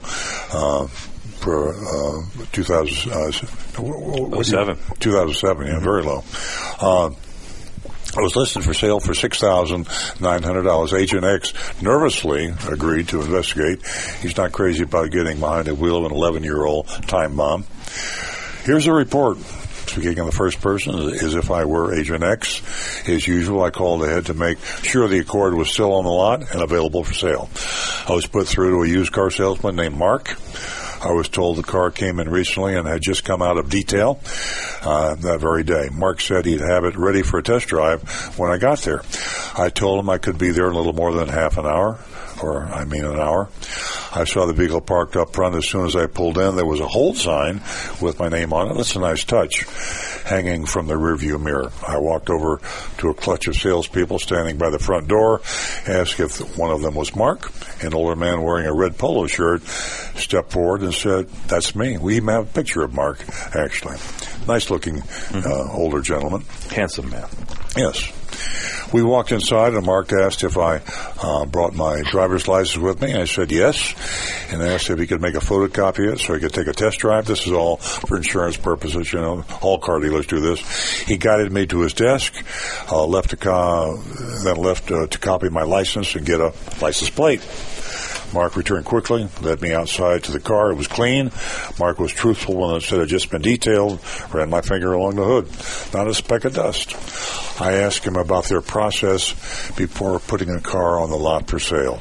I wanted to know about safety and mechanical inspections. This is what we do typically with these Takata cars.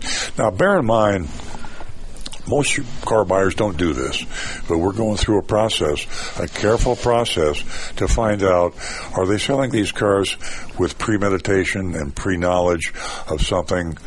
Um, because we do ask and ask and ask and ask. But if you're buying a car, you should ask these questions. You should ask all these questions, and then some. You'll see as we go along. I popped the hood. We both uh, walked to the front of the car, looked at the engine compartment. It was clean and shiny. Mark said they put a new battery in and new tires too. Another nice touch for an older car. I asked if it was mechanically sound. Okay, here's another probe. Mechanically sound. If there were any safety issues, Mark replied that they were meticulous with their used cars. And this one was mechanically sound and that it had no safety issues. Now, hmm. the car's got two defective airbags that can explode in your face and kill you. Is that a safety issue? Technically, those are issues. I would say. Ooh. I'll technically. That's, I, I would have an issue with Yes. it. I I think I'd have an issue with it. I'd have an issue with that too. You know, and and okay. I don't want to go on. I asked him if he had, if it had been ever been in an accident. Mark answered that he had just reviewed the Carfax and disclosed that there were two accidents reported. I pointed to the window sticker that displayed a price of eight thousand nine hundred. I asked him why that was higher than what I saw online. He said that was the lot price, but he would honor the internet price that brought me in. A little aside here: when you walk onto a car lot and you have gone online, you're making a mistake. There are it's two tier pricing, folks. There's the online price and there's the price on the lot. There's a price the dealer and the salespeople will quote you, and there's a price that the internet department will quote you that's posted online. Two tier pricing. Never ever buy the lot price or the price the salesman quotes you. Two thousand dollar difference there. Yeah, yeah. We drove the car and made small talk, returned to the dealership. I tried my best not to let Mark pick up on my anxiety I had knowing both airbags were their most unstable and ready to blow. And I have to tell you, He's yeah. Stu and I are both having second thoughts about what are we doing exposing Agent X uh, repeatedly. Right. More than anybody in America. He's got the X. biggest exposure. Just keep rolling the dice. The dice. least we could do is get him a medal. I mean, above and beyond the Oh, Call of yeah. Duty. Yeah. He's risking his life. It'd have to be an undercover medal. And what's uh, Oh, we could send him in with full tactical like combat gear. yeah. I mean, we're laughing about this, but what if something did happen to Agent Well, yeah, I mean, not I'm not picking on him, and he's listening to the show right now. He texted me, and uh, um, he didn't think of that until you mentioned it. so now he's scared. We may just have lost Agent X. Right. We might I mean, need- not you know, we haven't lost him. He's no, no, alive, no. but Yeah. but I mean, I, He might retire early. He, he should be scared, as others should be scared. you know, Absolutely. And, You're right, it's uh, not as far as uh, anxiety is concerned, I think I, I showed my anxiety in the car on our way here Yes, to did. this mystery shopping report. That's pathetic. Anyway, uh, to continue with the report here, back at Mark's desk, he asked how I would be paying for it. I told him I was getting financed through my credit union. He gathered some more information from me, then excused himself. This is all typical car dealer stuff, you know, back and forth and how you going to pay for it? They want to finance it because they make more money financing than anything else. Mark returned in about 10 minutes with a buyer's order, a service department repair order, another nice touch, and a Carfax report. First, he reviewed the repair order, which detailed the work they had done to the Honda Accord before putting it on their lot. Then he reviewed the Carfax report, pointing out the accidents, but brushing past both Takata recalls. Now, we have a copy of the Carfax report. There's no way you can miss the Takata recalls. Uh, it is, it's just not, it's not fine print. It is a major issue, a major chunk of the page, and this bam in your face Takata airbag recall. You cannot miss it. Real quick, when you look at a Carfax report, some of them can be very long and detailed, but at the very top, there's a summary. And any issues appear there. If there's an accident, that's where it says it. If there's a recall, it says it right on the top. Yeah. So here we have deliberate deception about Takata airbag recalls. Two Takata airbag recalls. I told him I was impressed with uh, how thorough he was, especially his showing me the repair order. I said I felt pretty good about the car, but asked again about safety. I mean, we're really pushing it. Really pushing it. He said there were no safety concerns as far as he could see. Uh, and he, he's looking at the Carfax report. Uh, that's a blatant in your face lie. I hate to call people liars. Lie, lie. You call a a liar. I mean, usually you want to say, if you want to be polite, you must be mistaken. Right. I just don't know how I can say Mark was mistaken. I mean, you got the Carfax report. It's in your face. You see it. And a Carfax report with two defective Takata airbags that can blow up and kill you is a safety item. I, I just don't know how I could be polite. Mark's a liar. I told him I was impressed with how thorough he was, but I said that. I was amused because the safety concerns were printed on a piece of paper about 24 inches from his face.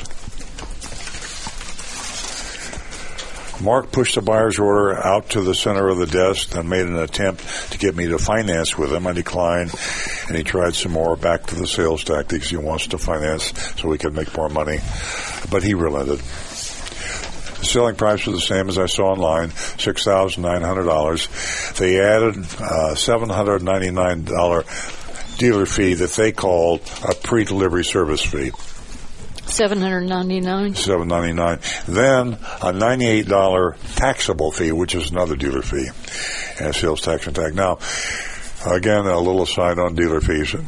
Virtually nobody calls their extra fees dealer fees anymore. Dealer fee is is the cat's out of the bag on dealer fees. Yeah. Everybody knows what a dealer fee is, so they just don't call it a dealer fee. And car dealers are actually advertising now no dealer fees. No, they call it electronic filing fee. No, they call it tag agency fee. Uh, popular one is taxable fees. You have your taxable fees, which are your dealer fees, your profit to the dealer, the deception, taxable fee. Then you have your other fee. The other fee is non-taxable because it's real. And that's the only difference between the two fees. I talked about all the fees, but he stopped me quickly and advised that they would not be changing the fees. He said there was nothing he could do about it. They were pre-printed on the buyer's order. I had the feeling he was used to this kind of objection. He made one last attempt to get me to finance there, explaining that he had the best finance guy in town. I believe him. You don't want to be going into the box with the best finance guy in town because he's really going to take advantage of you. Uh, I said, no, I don't want to finance with you. Mark left to make copies of everything for me, returned with a sales manager, Paul. Paul asked how my experience was and wanted to know what rate I was getting from my credit union. Again, pushing, pushing, pushing on the financing. I said I was changing, uh, I wasn't changing in my mind about financing with them and pivoted to ask him about the recalls. Again, we're pushing about the recalls. I said Mark had assured me that the car was safe, but I had noticed two airbag recalls on their Carfax report. Had to come out and say Mark's a liar. There are Takata airbag recalls right there on that report. Paul seemed unconcerned and said, I just needed to take it to the Honda dealer for a free repair. He then made an attempt to get me to give them a deposit to hold the car, but I held my ground. I said I would review the deal with my wife that night and let them know my decision the next day. Mercedes-Benz of Fort Pierce failed the Takata test. Miserably, I might add. Maybe if Agent X was trying to buy a, I love this. Stu wrote this, by the way. if Agent X was trying to buy a Caesar salad, they would have done the right thing. I love that. I love that. Isn't it amazing? You know, ABC, NBC, uh, Fox, CNN, MSNBC. CBS. The world's worried about Caesar salads. Don't buy a Caesar salad with a romaine lettuce, but go ahead and get in your Honda Accord and drive all over the place. And there's not a problem. That shrapnel that will come flying out in your face at uh, over the speed of sound and disfigure and kill you, that's not a problem. But watch out for that Caesar salad. That's right. We're trying to yeah, we're trying to be funny, but I got tears in my eyes as I'm being funny. It's terrible. I don't know what to do. I mean, here we are on live radio. We got lawyers, we got legislators, we got car dealers, we have smart people out there. Somebody call me and tell us what are we supposed to do? How do we get the attention of the world? Is or am I nuts? Am I mentally ill? Is there something I don't see? Am I in a parallel dimension? Well, I just got yeah. through watching Yes. Man in the High Castle. Maybe I'm in a different dimension. You are, but not in this situation. This situation, you're absolutely spot on. It's crazy. We we were just at Valencia Point. We saw, you know, I I played the video showing that inflator rupturing, which is right on the government's website. Yes. And the folks in that audience were dead silent. Uh, You could see their eyes widening. Those gentlemen just stared, dumbfounded. It's gruesome. And I mean, all you know, we're, we're almost out of time. I just like one phone call from a from a, an informed person that shares our concern. It, Mm-hmm. it, what have we left? What stone have we not turned over? What have we not done that we should do to get the attention of somebody to save some lives out there? I mean, we're laughing about romaine lettuce and E. coli, but what can we do to get our legislators and our regulators and somebody out there to to do something to stop this? All you have to do is make a simple rule: it's illegal to sell a car with a dangerous recall. Uh, at the very least. It should be with a big red sticker on the windshield of the car. Danger. Takata airbag recall on this car. The notice should be made at the very least, but they don't even, you don't even have to tell anybody. Nothing that happened in this presentation of the mystery shopping report was illegal. Mark didn't do anything illegal. Paul didn't do anything illegal. All they did was try to sell the mystery shopper a car that could kill him. And that's not illegal. What are we missing, folks? Help us. Okay, our uh, Meanwhile, let's score. Let's uh, score this report. Yeah, How about got, the texters? What we got they have great, to say? grades have flown in. Uh, we have Jeff on Facebook who's watching the live feed. Gives them, and I quote, a big fat F. Uh, we have text, and we got broad geographic uh, participation. Anita in Homosassa gives them an F. Jeff in Murfreesboro, Tennessee gives Wow. them an F. Tennessee. Yep. Sheila in the Villages gives them an F. I'm sorry, I didn't. Did I say C? I said F for Jeff in Tennessee. Uh, Jack in West Palm Beach gives them an F. Barbara, don't know where you are, gives them an F. And then we got Mark calls in. He says A plus. So, I'm just kidding. That was the that was the salesman's name. Mark Sorry. was. Okay, we got three minutes. Okay. Let's go around the circle here. Uh, Okay. Nancy? Uh, I'm going to say that it's uh, cheating, it's uh, double dealing, it's fraud, it's uh, hiding the truth uh, to take advantage of the consumer. They get an F. Rick? F. Fail. F from me. Sue? Um, I'm just going to use uh, Frank's grade that just came in. Three Fs. I don't know how you do that, but Triple F, yeah. And, and, and let's talk about this dealership now. Let's let's let's try a little peer pressure here. Mercedes Benz of Fort Pierce, a Coggin dealership. Mercedes Benz of Fort Pierce, a Coggin dealership. Mercedes Benz of Fort Pierce, a Coggin dealership. Now we got each of the twenty thousand people out here hearing this. Uh, here is a dealership in Fort Pierce that's lying to the uh, customers about the safety of their cars. Should someone say something to Coggin dealership of Fort Pierce about that? Call them. Yeah, Mark uh, and Paul, the sales manager and the salesperson. What's up with that? Why would you lie to Agent X? Why would you lie to a customer? You have you've done it before. You'll do it again. Anybody that didn't ask the question, the subject of the airbag would never come up. We brought the subject of the airbag up over and over again. The safety in the airbag. So We have one uh, minute.